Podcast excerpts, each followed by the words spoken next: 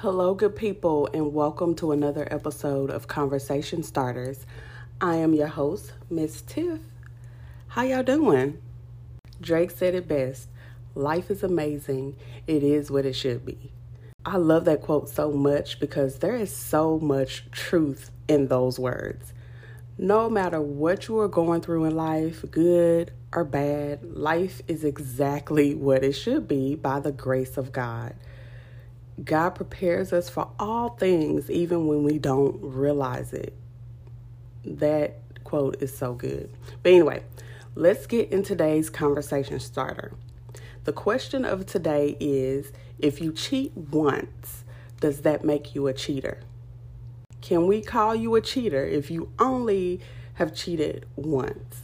Well, statistics say that if you cheat once, you are most likely to cheat again. In fact, it says that you are three times more likely to cheat again. So if we're going by the statistics, once a cheater, always a cheater. Cheating is such a broad topic, right? My opinion, I believe that cheating is not a mistake, right? I believe that cheating is very much intentional. A mistake is doing something without knowing the consequences that will follow. When you cheat, you know that you're going, you know that you're doing wrong. And you know that if you get caught, you will suffer consequences. Cheating is just a bad choice, no matter how you try to flip it, right? But what happens if you only cheat once? You tell yourself that you will never cheat again, and you actually follow through with that. Are you still considered a cheater? Well, if you're asking me, you are still a cheater. Just because you don't cheat again does not take away the fact that you cheated before. A criminal is still a criminal when they commit a crime. A murderer is still a murderer if they kill someone. That's just my opinion. So let's talk a little bit about what's considered cheating. Anything you cannot freely tell your partner is considered cheating. If you are hiding it, it's considered cheating. I mean, I can go into further detail um, on what I would consider cheating. I mean, it looks different for different people. The first thing I would say is considered cheating, of course, is sex with someone else. That's like the number one indicator of cheating. Um, next on my list is intimate conversations, whether it be text, D M, or in person. This conversation can go well beyond like surface level chit chat.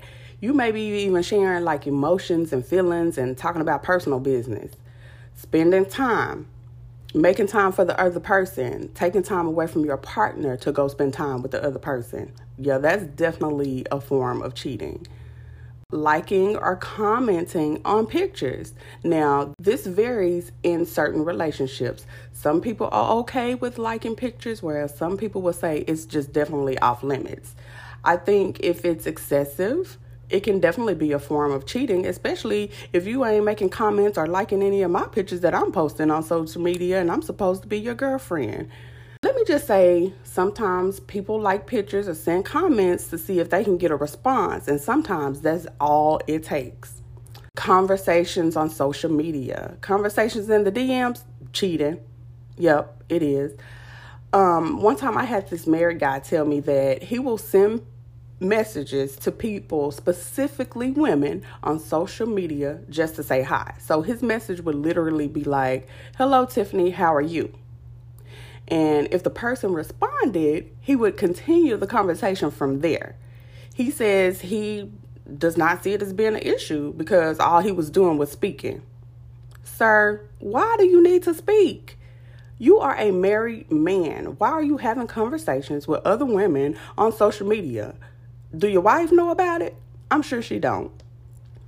Next on the list of things that I consider cheating, work husbands and wives. Yep, I said it, work husbands and work wives. It's funny how this has become a thing and people think this is cute, but a lot of cheating relationships definitely start in the workplace. The last thing on my list is pretending to be single. One time I had a friend who was dating a guy um, that was married. married with a whole family. He proposed to my friend. Like, my friend had no idea that he was married and had a family. They were living life as if they were preparing to be, do life together. Like they were dating. He was buying her things. They were spending nights at each other's homes. Like, I don't know. I, I forgot how she figured out this man was married, but she found out. And and he had been married quite some time with children with someone else, like living a whole double life, right? In other words, cheating is whatever you and your partner agree it to be. If your partner says it's off limits and you do it anyway, you are a cheater. Listen, don't shoot the messenger. I'm just telling y'all the truth because y'all don't want to admit it out here. That's all I'm saying. So what are some signs of cheating? That cell phone is a blessing and a curse. They don't call them smartphones for nothing. If they are overly protective of their phones, putting it face down, taking it to the restroom while they shower, never leaving it behind if they go do something, or if they are excessively on their phone all the time, they could be communicating with someone else. That's a form of cheating. The disappearing act. There are periods of time when you can't get in contact with them. They don't respond when you call or when you text them. That's a form of cheating. Lying for no reason.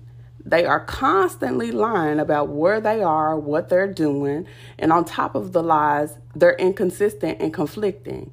The saying goes, once you start lying, you got to keep lying, right? Changing schedule. All of a sudden you got free time in your schedule, or now you're working later than usual, or you hanging out with the homies more often. That could be a form of cheating. You want me to change. Now, this one is a big one. You went out there and got a taste of something different, and now you're coming back and you want your partner to change. An example of this would be sexual acts that we don't usually do together, or even dressing differently. So you getting all dressed up to go out with the homies, or you getting all dressed up to go to work when that's something that you don't usually do. Purposely starting arguments as an outlet to cheat. So you come home, you want to argue with me about some of the silliest stuff just so you can have a reason to leave and, and go back out there and cheat. Um, accusing the other partner of cheating. That's deflection. That guilty conscience will have you out here thinking that your partner is cheating the whole time. You are the one doing the cheating. Changes in sex patterns. You used to have sex every night. Now it has decreased to once per week or not at all. They used to perform certain sexual acts and now they won't do it. They make excuses not to have sex with you. There is just a whole physical disconnect.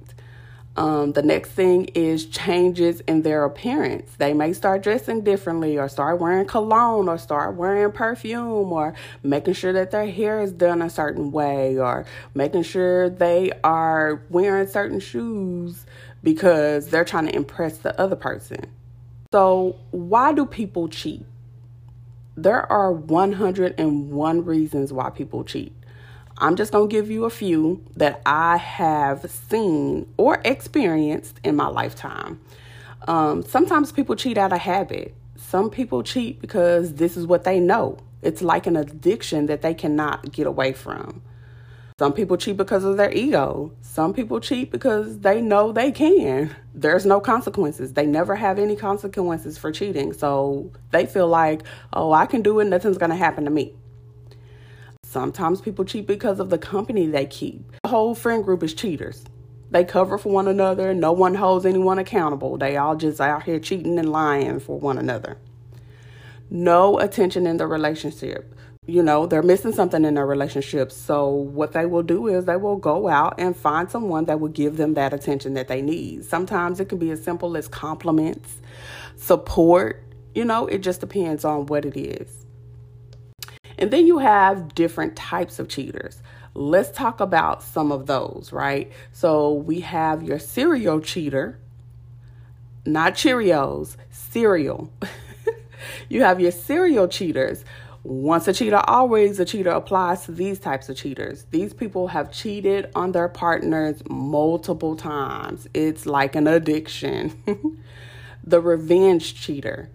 Your partner may have cheated on you and you feel like you need to get your lick back. So you go out and you cheat, and your justification for cheating is, well, you cheated on me first. The emotional cheater.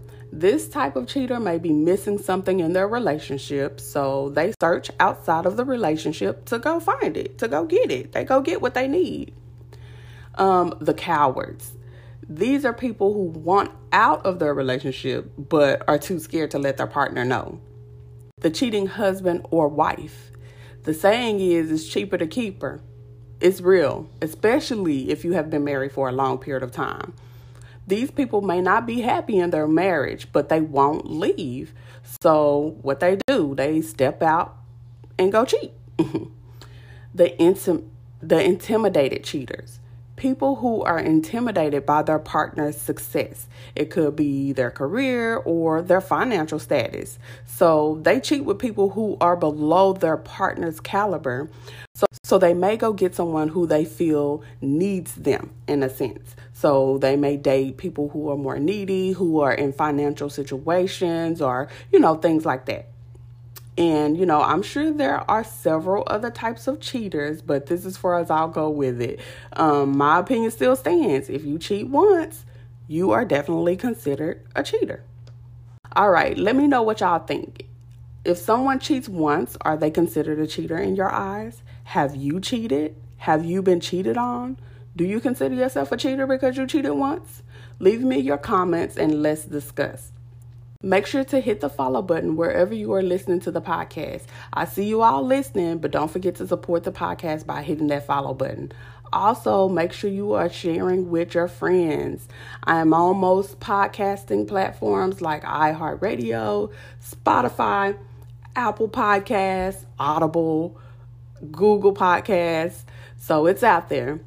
And to the good people who are already following and leaving your comments, thank you so much for your support. I appreciate it. All right, well, I'm going to get on out of here. Thank you, good people, for listening. I will talk to you later. Bye.